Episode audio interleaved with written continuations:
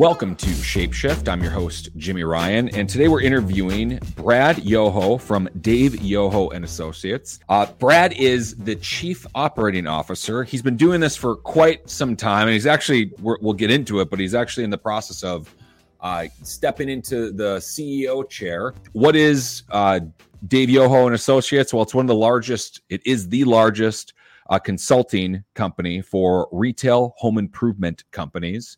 And Brad, what's up, brother? Welcome to the show. Just glad to be here, Jimi. I know we've been trying to make this happen for some time. So glad we're able to get it on the books. Bro, I know. Between you and I, our schedules are just uh, I think that we rescheduled. I was on a plane.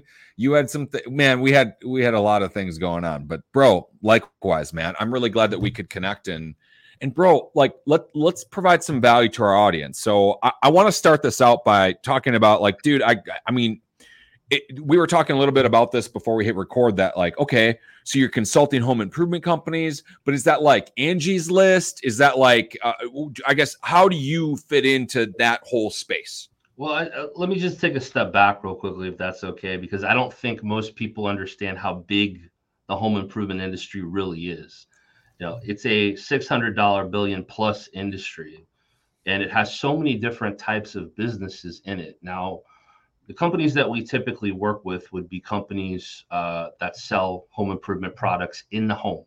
So they're coming, they have a sales team, they have a call center that sets leads for home improvement salespeople that are coming to your house to sell you windows, doors, siding, or a number of products.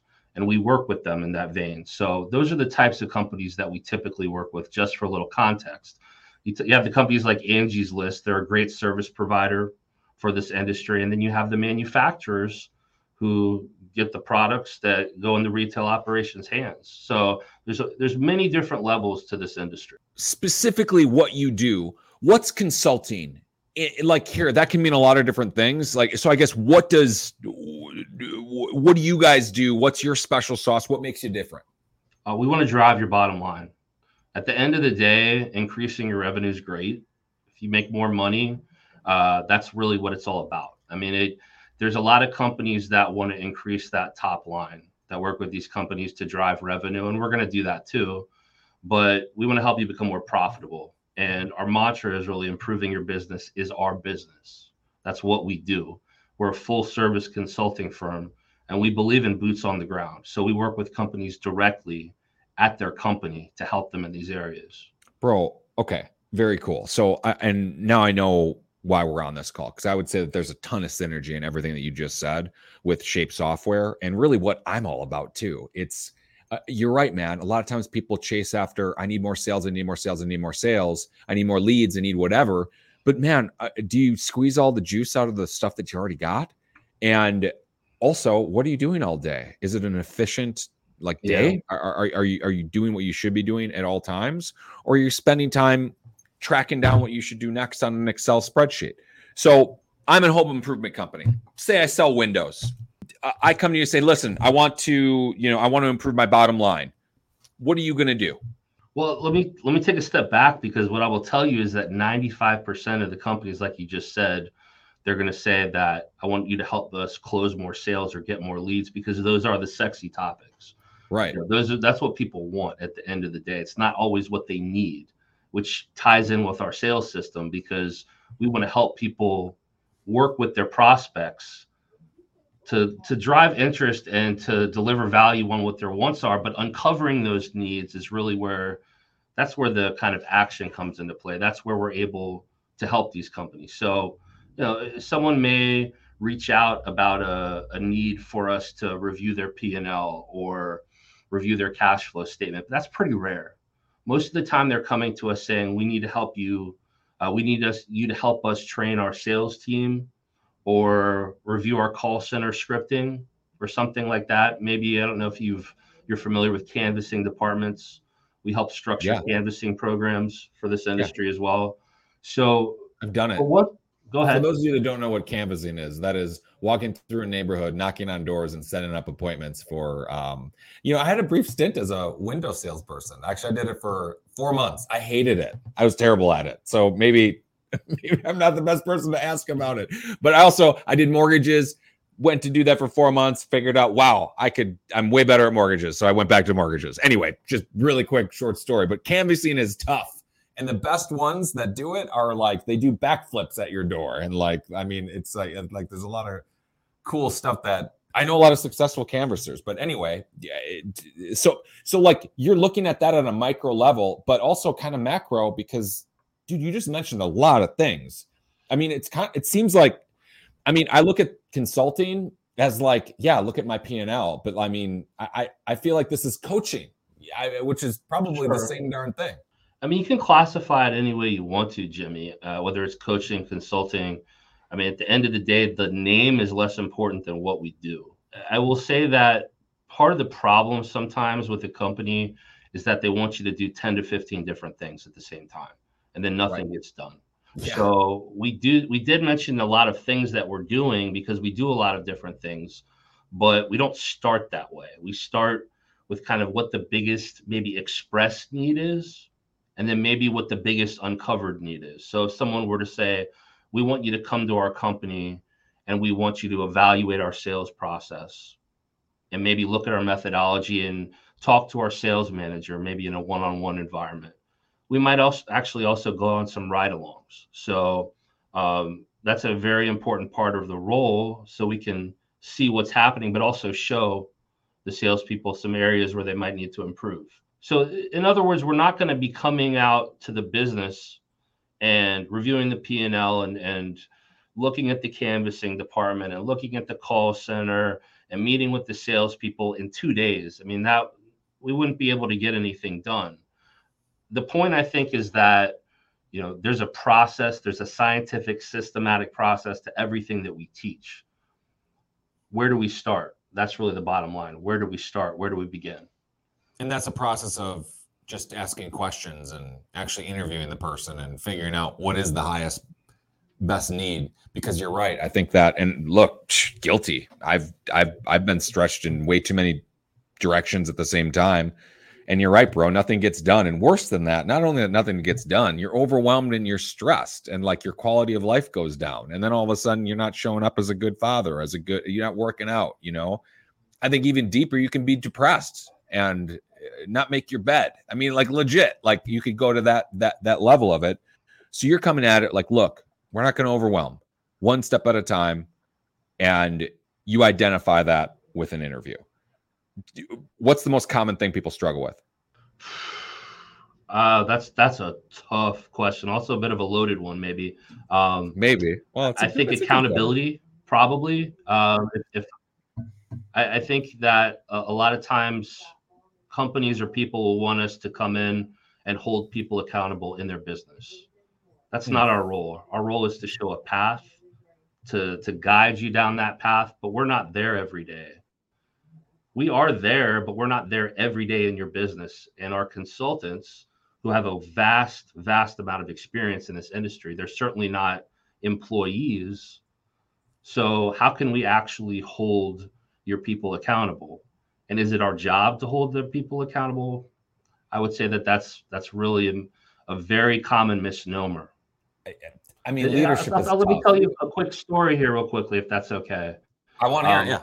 We recently had a client, uh, and I'm not. I'm not going to. We don't share anything about our clients' names, what happened, 100%. or anything like that. But I will tell you a very, very interesting story. They actually wanted us to come in and let someone go. That's all they wanted us to do was to show them how to let somebody go.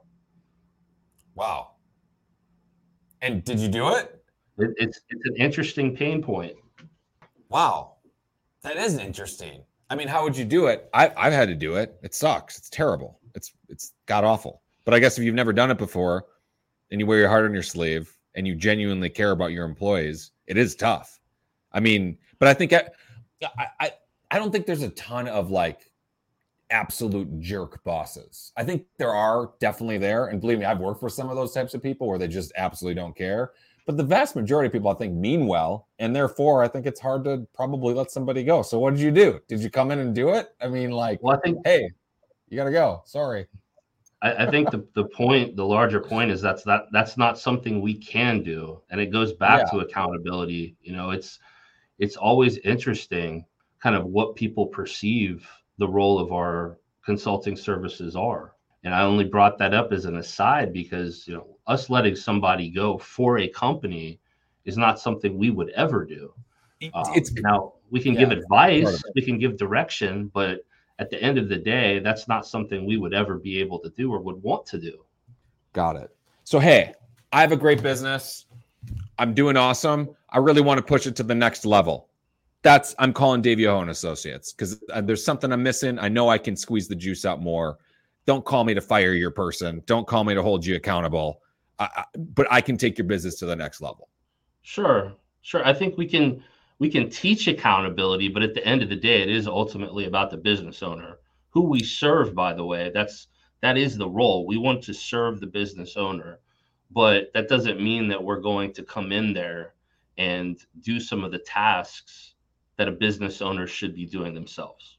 I mean, you can't delegate leadership of yeah. the company. You know, I mean, that just kind of sounds sounds like that. So okay, so you are the chief operating officer, and I haven't asked you this yet, but I will. As, as how long have you been there? But I, I, but you're you're basically you're following your dad's footsteps, and uh, man, I don't know a lot of. Well, I do and I don't, I guess. But uh, you mentioned me you have a brother. It's not involved in your business at all most people I think would be like, "Hey, Dad, love love your game, but Dad, I don't want anything to do with that." But you're the you're the opposite. Hey, I'm jumping in. I'm going to be the chief operator. I'm going to operate the whole company, and now you're stepping into a future future uh, role of, of, of CEO. So I guess here, how long you been in the company for? What what what's your role there, and what's your future look like?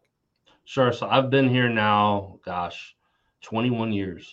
Wow. Believe it or not. I uh, I started working here in a marketing role right out of college, and and for context, that's my passion. Marketing is my passion. It's always been my passion. I've had to give some of that up as I've progressed through the company, which is not always easy. I bet. Um, but uh, you know, it, it's been kind of a lifelong relationship here, and I've done a lot of different things. I've worn a lot of different hats here at the company my brother actually had he did work in the business for a long time. So it's not that he was never in the business. He's just not working in it right now but he has been in this business. He's worked in this industry for a long time. I think this industry is, is great because there's so many different layers to it that people don't understand if they're not kind of entrenched in it all the time. And i didn't understand it when i first came into this business. I think i looked at it initially as myself being an outsider because I had a marketing background. I didn't really have a ton of experience in the industry. And I was thinking at it from an outsider's perspective, which I think served me very well early on. I bet. But as I started to progress, I really needed to learn the role and I needed to learn how to sell, which is a very crucial part of what we do and what we teach. So that's also been a big part of my progression. As far as my father, my father is you know, he's probably in this industry one of the most important people historically. If you look his name up, it's Dave Yoho. The, the amount of stuff you're going to see is astronomical. So, name a couple things. Um, he's written books that best-selling books.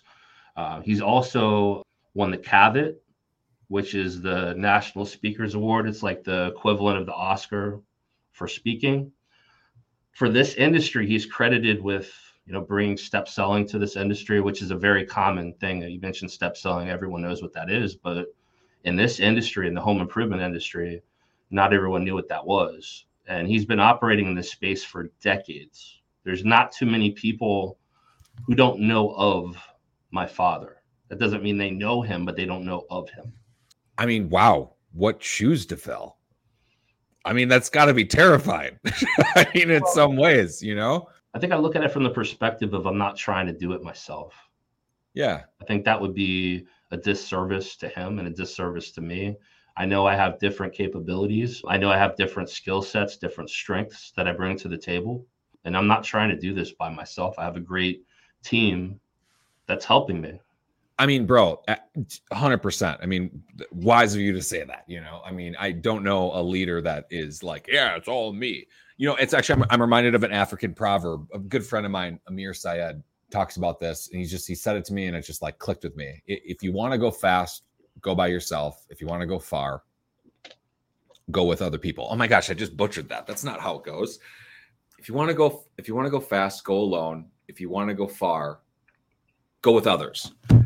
That's great cliche. But close. it's not like you were completely off the first. I, I but it, it, flows so much better when you say it right. correctly. But but anyway, like bro, that's just it's wise. I mean, that's just what it is. Because I, bro, I'm sure, I'm sure you went fast and you did it by yourself at some point. I mean, I'm sorry, but we were all 20, 20 year old kids at one sure. point. You know what I mean?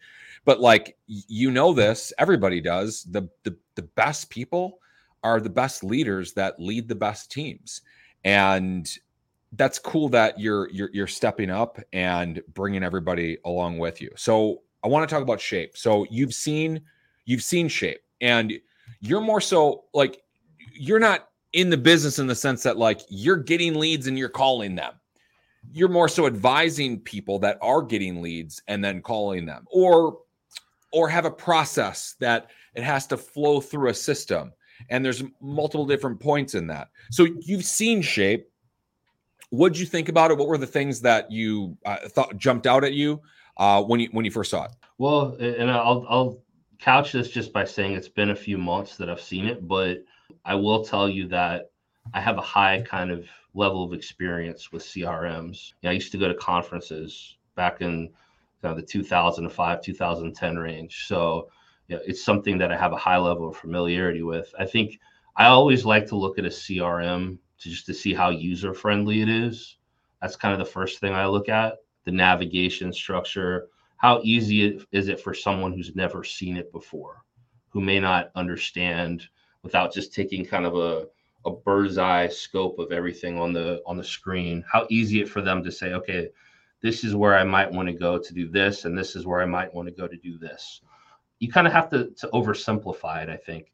And then when it comes to the companies that we work with, I think that there's a lot of opportunity there. Uh, you know, it's a CRM in this industry needs to do so many different things. It's more than just managing data. It's more than just sending out emails and customer records and classifying people.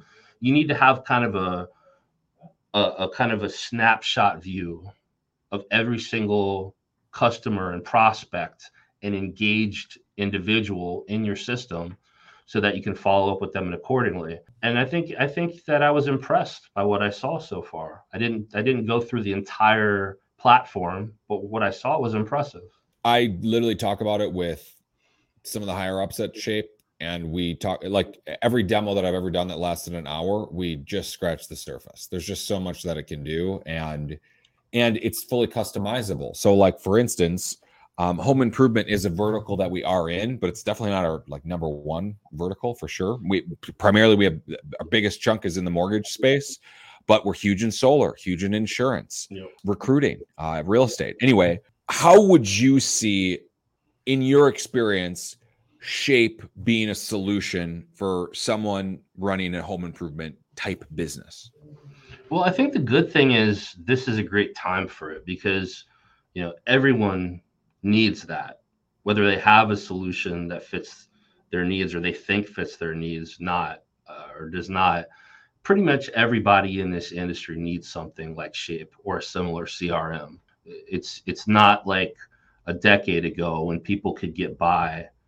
I think on managing customer data a little differently. You can't do that anymore.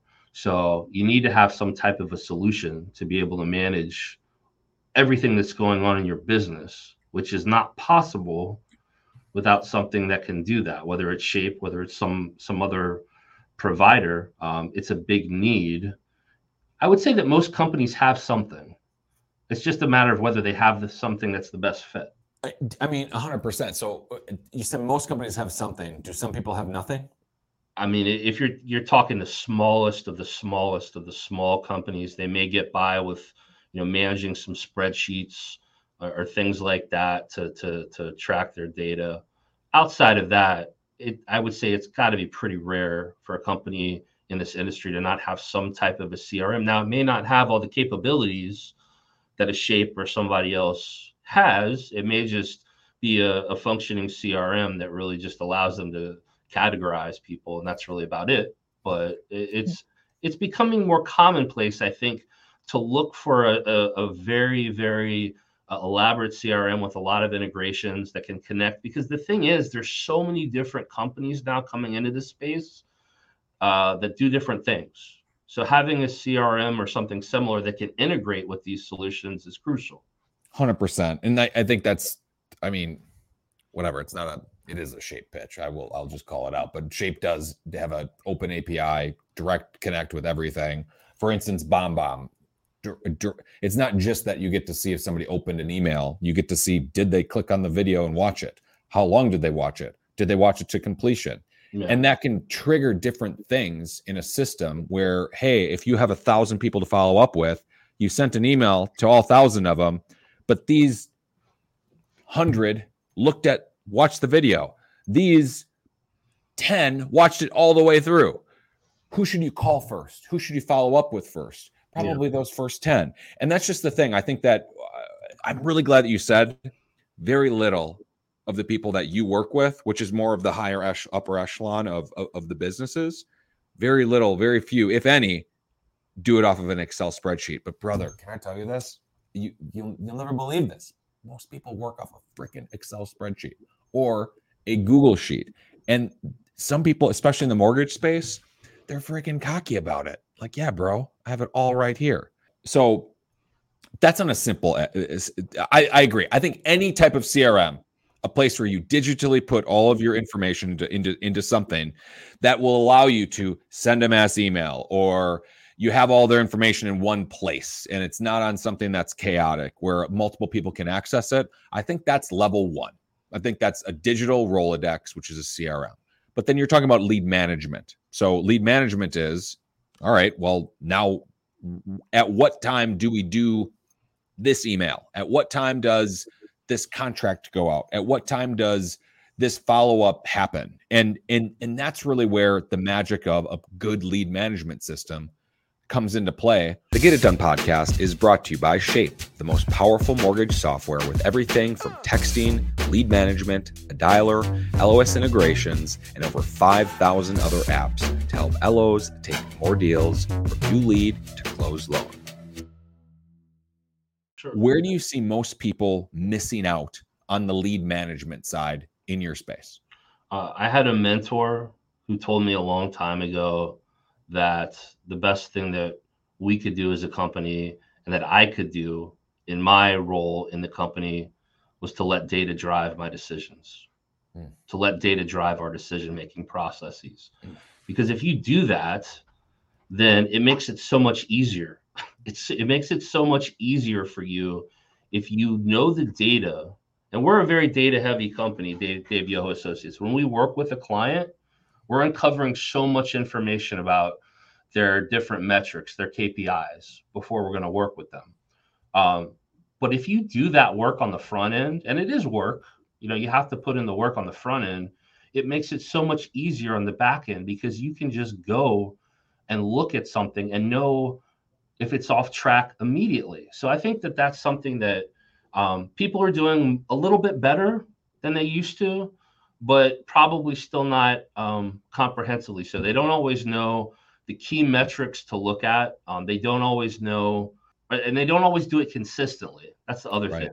You know, it's something they might go, oh, let, us look at that right now. It's not being done every week, every month, every quarter, every every uh, two quarters. It's not. It's not. It's not something that's done on, on a consistent basis that we find bro that's an epic quote. I just want to say that. Let data drive decisions. That's so epic. You should frame that and put up up, up on a wall. That's well, just I, I, I, won't take credit for it because someone told me it one of my mentors told me it a long time ago. Bro you should say that every day. It's such a it's a, it's such a great quote. And this is the thing though. It's it's it how are you tracking your data and what's your data integrity? And that's another thing. It's just like if you're relying on manual input if you're relying on your brain to remember stuff how much falls out number one but then number two how do you make decisions on what worked and what didn't later and you could do a big campaign spend a bunch of money on getting leads in the door or whatever it is but if you don't track how it actually happened what happened afterwards you sit back and look hey i mean even if it was successful Even if it was, even if you drove sales, okay, I want to do it again. What did we learn from last time? I didn't learn anything because I didn't keep good track of the data. And I, I, I think data integrity is like level one, get it into a CRM. Level two, what's the process? But like, I think it's even level three, level four is data integrity so that you can make decisions that help level one, level two, and drive the sales. And that's how you help your company overall is is you help it you help its health by just by just staying on top of that data. And it is it's not easy to do. Um, you know, but I think there is I don't know if the right word is arrogance, but I will tell you that there were many times early in my career where I would I would create a marketing campaign that I thought was just incredible. You know, this is perfect. And I don't need to track this. I don't need to, to measure this. This is going to knock everything out of the ballpark. It was thinking arrogantly. Um, what would happen is I would compare that to something that wasn't quite as maybe flashy or uh, strategic as I thought it was, and it performed better. So yeah. you don't always know without measuring it what things what what's really happening. You know, you you think you know, but sometimes you're surprised. Even when you've been doing this for years, for decades, there's always things that are going to come. There's always curveballs. You can always learn things. Right. 100%. And bro, so you started in marketing. Um this is a interesting topic, especially in a lot of different fields.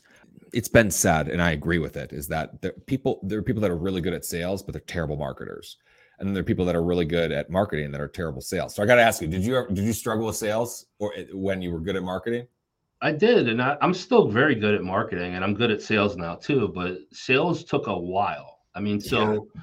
you, you come into this company, and my father is is known for bringing step selling to this industry my brother is an amazing, amazing salesperson, sales trainer historically in this industry. And what we do as a company, the people who consult for us, they are extremely skilled from a sales perspective.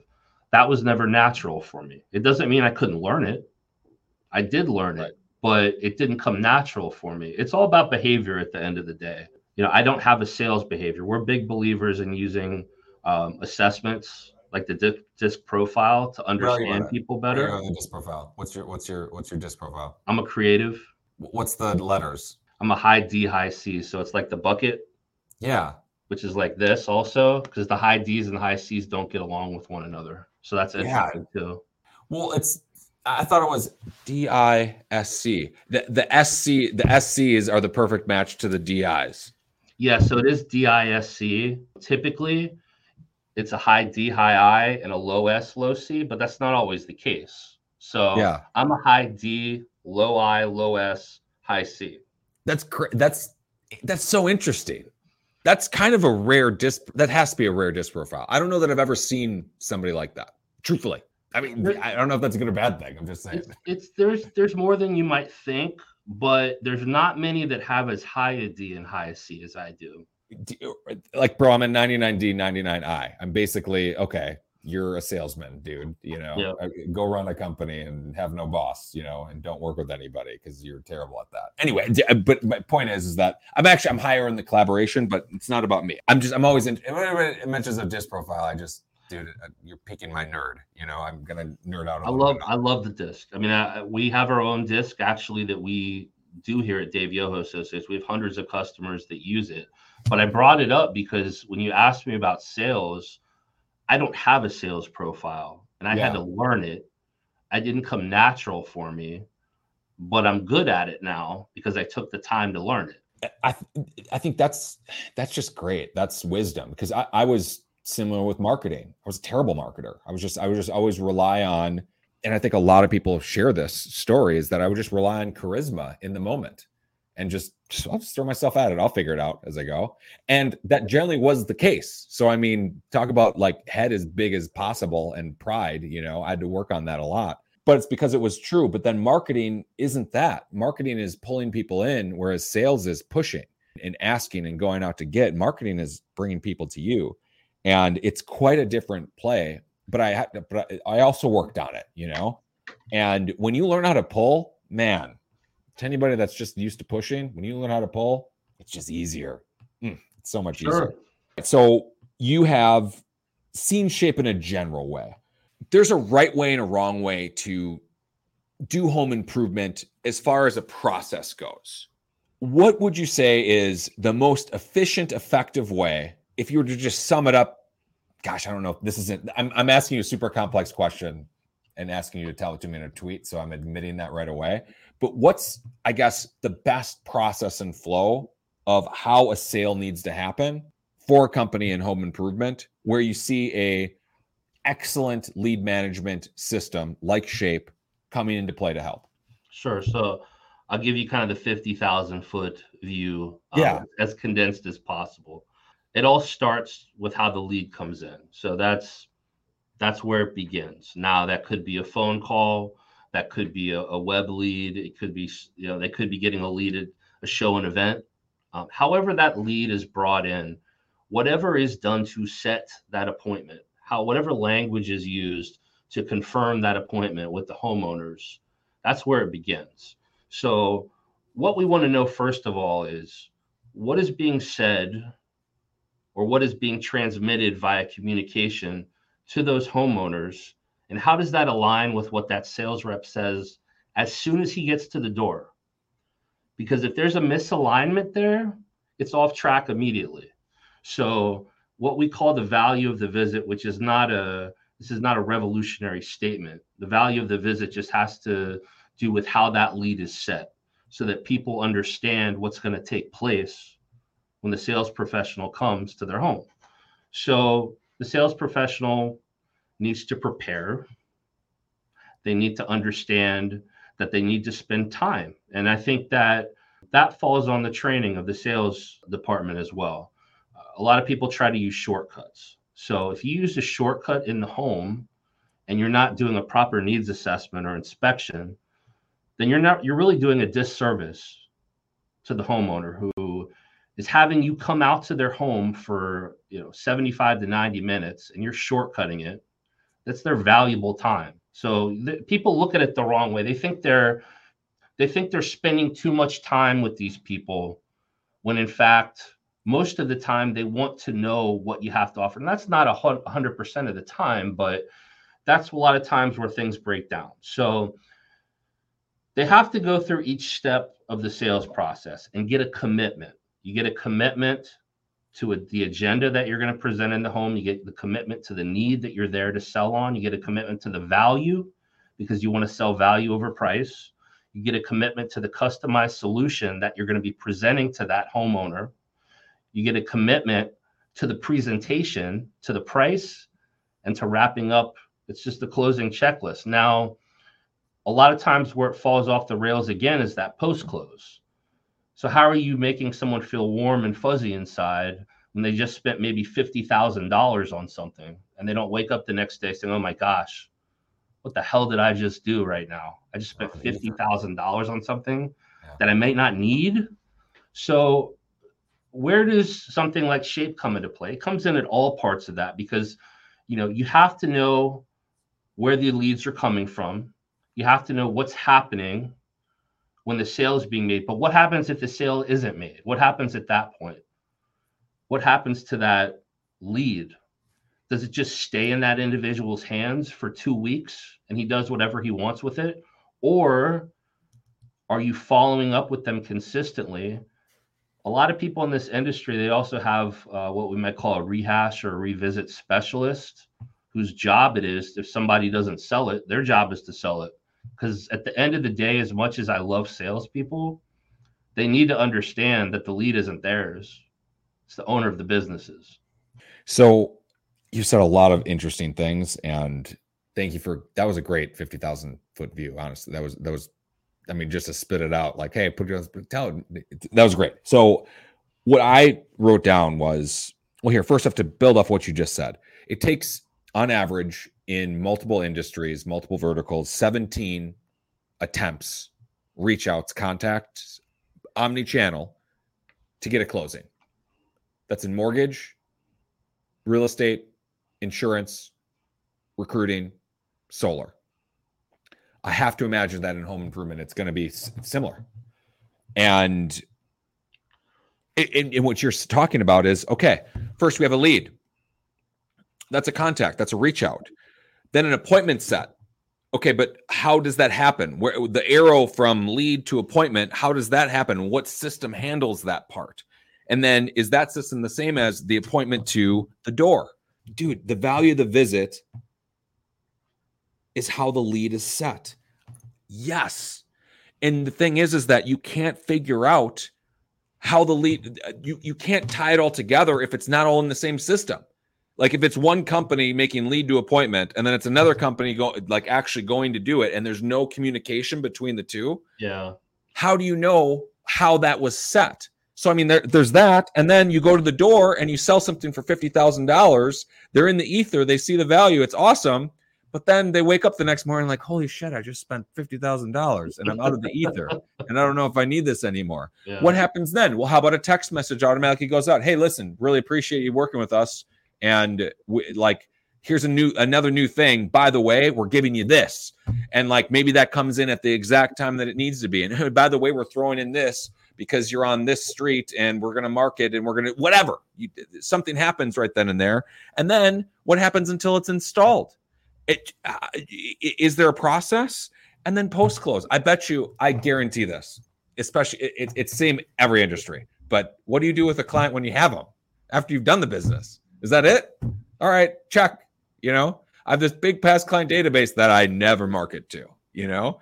And it, is there a process for that? So anyway i i'm kind of like taking over with this but i'm just looking at it like you need something to tile those together. And it better like imagine if the dude's driving to to the appointment and they could see exactly how the appointment was set. Hey they were promised a free gift card if they sat through 90 minutes well okay well that, that that's a little bit different than they called in and said i really need this done and i need to get it done right away. And you're as a salesperson you can kind of tailor your presentation to that. And that's that's important. It's tailoring it's but it's not changing. Like that's the thing. You have to understand that you have to stick with the system. That doesn't mean that you can't personalize it that you can't tailor it to how uh, what their specific needs are what you know and that that does fall on the company getting that data into the salesperson's hands so that they have an understanding of how the lead was set how it came in what information they have so that those are very important things. The other thing I'll tell you about the post close is this: a salesperson is trained. It's just in their mindset. They're innate. They want to move on immediate from a sale. It's what makes them so good at what they do. But the problem is if you don't. I love the idea of sending up follow ups and referrals and things like that.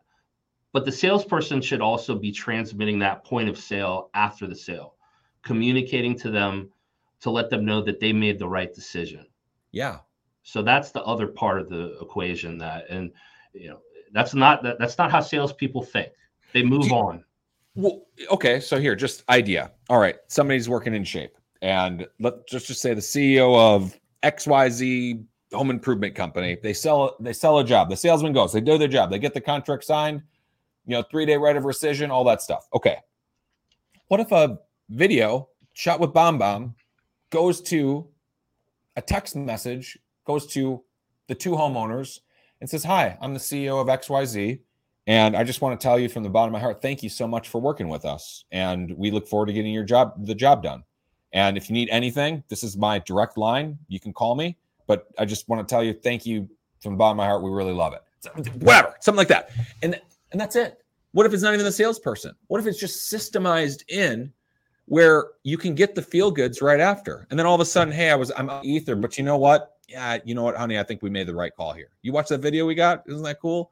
Or whatever or it's just a text message or it's like or it's mail or, or whatever but there's something in behind the scenes that doesn't require a human being to actually do anything it just triggers it sale made this process happens Yep. And and it and it is going to leave people warm and fuzzy inside. And the thing is, at the end of the day, there's always going to be some we call it rescission, a cancellation. There's always going to be some of that. It's not possible if you don't have at least some rescission, then something's wrong. something's wrong in what you're doing. you're probably not asking enough you know, you're not- exactly exactly so you should have some. It's not to have an inordinate amount of it, but think of that. What you just said there. If you can just recover a few, a handful of people who might have canceled if they didn't get that, what would the value of that be? Hundred percent. So okay, um, kind of, uh, kind of weird question, but look, Shape does a lot, as you as you are aware. If you were just to say, hey, I have a system that you can click to dial, you can use a mobile app to do everything, text messages, videos, all of that, and it can integrate with anything. I guess low hanging fruit.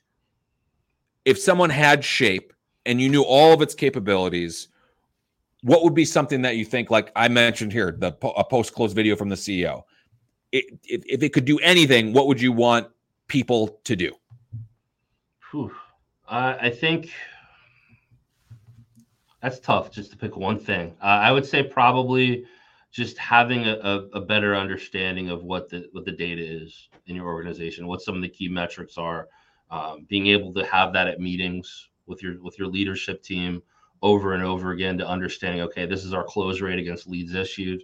This is our close rate against presentations. There's something we track uh, we, we teach companies to track and this is not new or anything but it's something we've been doing for a long time. It's efficiency rating or nsli some of those key things tracking that and being able to present that in a in like a dashboard or a screenshot over and over and over again that would be pretty impactful. Boy that's and that's definitely that's something that shape does. I think that that it allows you to make decisions. You're totally right. Let data drive decisions. So if you have one lead source one salesperson one closer one contract signer and you can tell that every time this person's involved the numbers go down on a negative a- angle or you can tell every time this person's involved wow the numbers go up. Well what are they doing? Let's copy them. Let the data drive the drive the decisions. And this is like advanced high level stuff you only know that stuff if you're tracking all of the pieces in between lead to appointment to door to post close to installation to past client how do you know how to make decisions unless you do that so okay what are you most excited about for the future of your of, of the home improvement industry well i just think it's an interesting time right now um, one of the things i think that's interested right now in this industry is I'll be very candid with you. Uh, from a technology perspective, it's very behind other industries.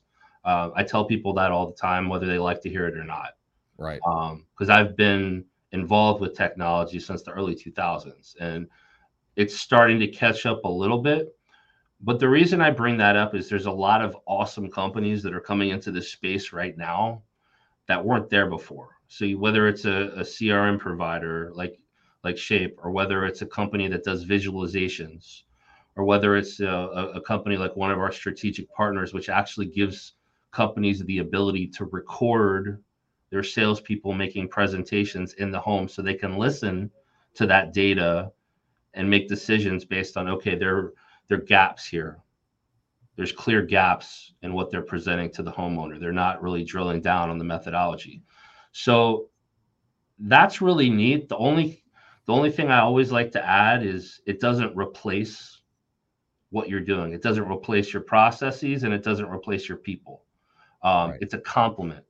If you use it as a complement to what you're doing effectively right now, today, then it's going to be so impactful for your business. It's going to be able to change your business entirely.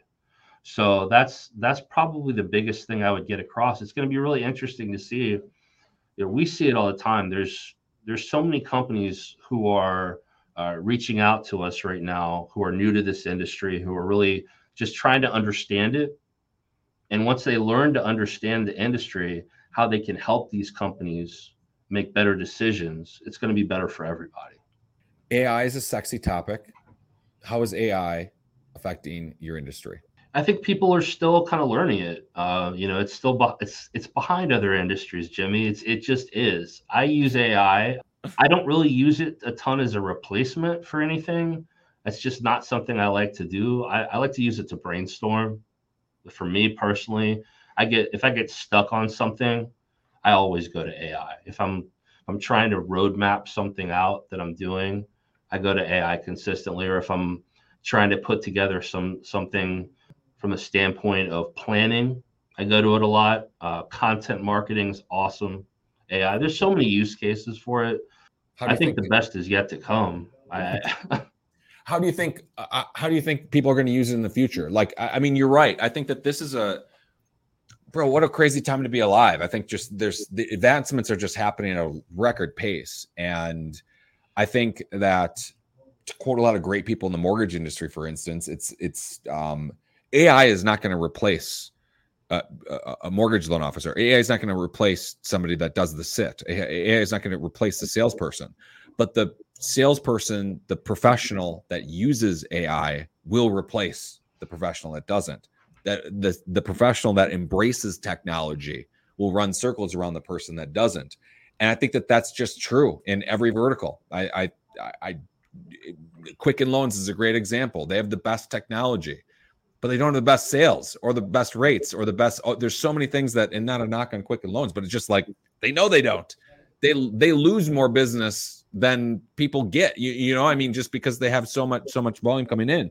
I'll give I'll give you an example. Let me let me give an. I, I just thought of something that might be a good answer for your question. Cool. Okay, cool. One of the things we always talk about in our industry is this time today, 2023, heading into 2024, when I know this is going to be coming out customers, prospects, homeowners more than ever can find out anything about your company. Right. But what about the reverse? Using AI the reverse. How much can you find out about your it's a little scary, I think. You get into some privacy stuff a little bit, but finding out information about your homeowners as far as what their preference are, what their needs are, what their buying habits are. It's something that companies I know because I talk with them are researching on how to use this to help people sell more and sell more profitably. Hmm. Well, can you imagine if you knew that they had kids, how old they were? If you could, could you imagine if you knew that they were have no kids, you know, they're um, empty nesters or doulas, dual income, no kid. You know, it, it, can you imagine how you could tailor fit a process if you just knew that data?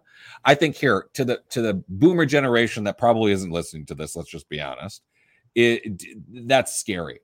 I think even to the Gen X, but millennials, they're on the borderline of caring. They're the first people that had to like auth- give all the you know authorizations to Facebook. Right. But Gen Z doesn't care at all. Not even close. Gen Z is like everything I post is public. Like whatever. I'm in general. I'm not saying everybody, but like, I, so my point is, is that as, for instance, as Gen Z becomes gets into their 30s we're going to have the data like it's going to be there and what can you do with it dude that's exciting i think that that's um i don't think that's a bad thing and i and i think that you know if you're going to be i think the old school salesperson relying just on charisma like like the old school me i think and i think a lot of people just throwing yourself into it and figure it out as you go i don't think that works as well moving forward and i think that the person that truly embraces technology i think they're going to be light years ahead in both numbers, sales, all, all of it. And that's it. So, okay, Brad, I, I just, I just wrapping this up. While you're on the Shapeshift podcast, the most listened to podcast in the world, I can't even say that with a straight face. But, bro, we're talking to the world right now. Is there anything that you want to say to the world? You got your chance right here, right in front of Jimi Ryan. Yeah, thanks, Jimi. I mean, I think I think that you know, for companies in the space, let's talk about whether you're uh, someone who's in the home improvement remodeling space just just focus on what you can do to improve month after month year after year to grow your bottom line. Not chase the quick wins not chase the magic bullets and shiny objects in the sky. There's real money to be made. There's real impact to be made in this industry that's growing every single year year after year. So uh, i think that's a really a cool goal to have for people in this industry. For those who are outside the industry, you know, I think uh, take the time to learn about how you can apply what we talked about of letting let it, letting data drive your decisions. That's something that can be applied to whatever you're doing. I think it's it's something that's applicable to anybody in any industry in any walk of life. Hundred percent brother i i'm going to name this podcast let data drive decisions that's just such an epic quote brad yoho everybody and uh, brad if somebody wanted to reach out to you to connect what would be the best way for them to do so Uh, probably LinkedIn is is usually the best. If you just go to LinkedIn, and I have a name that's not shared by many others. So if you type in Brad Yoho, that's Y O H O, there won't be a ton of other people who are going to pop up under that name. So it's pretty easy to find me. I mean, bro, I'm kind of jealous. I mean, believe it or not, there's a lot of J- Jimmy Ryans out there. You know, I mean, is that right? Really? But, I wouldn't have but, guessed that. But see, that's why I spell it J I M I. I have a story to it, which I didn't just like. Oh, I'm gonna name it something different because anyway, I'll tell the I have the story on many other podcasts. But um, but to wrap this up, uh, Brad, I just I want to thank you again for for joining us today. I especially want to thank our audience uh, for listening in, and um, make sure you check out uh, uh, Brad at uh, Dave Yoho and Associates. And and hey, if you've taken some value from this, if you do me a favor, write a comment, send us some love. If you hated it, tell us. Let, let me know. I mean, give me some on, honest feedback. We'd love it. And uh, once again, I am Jimi Ryan, and this has been the Shape Shift Podcast. Thanks so much for listening.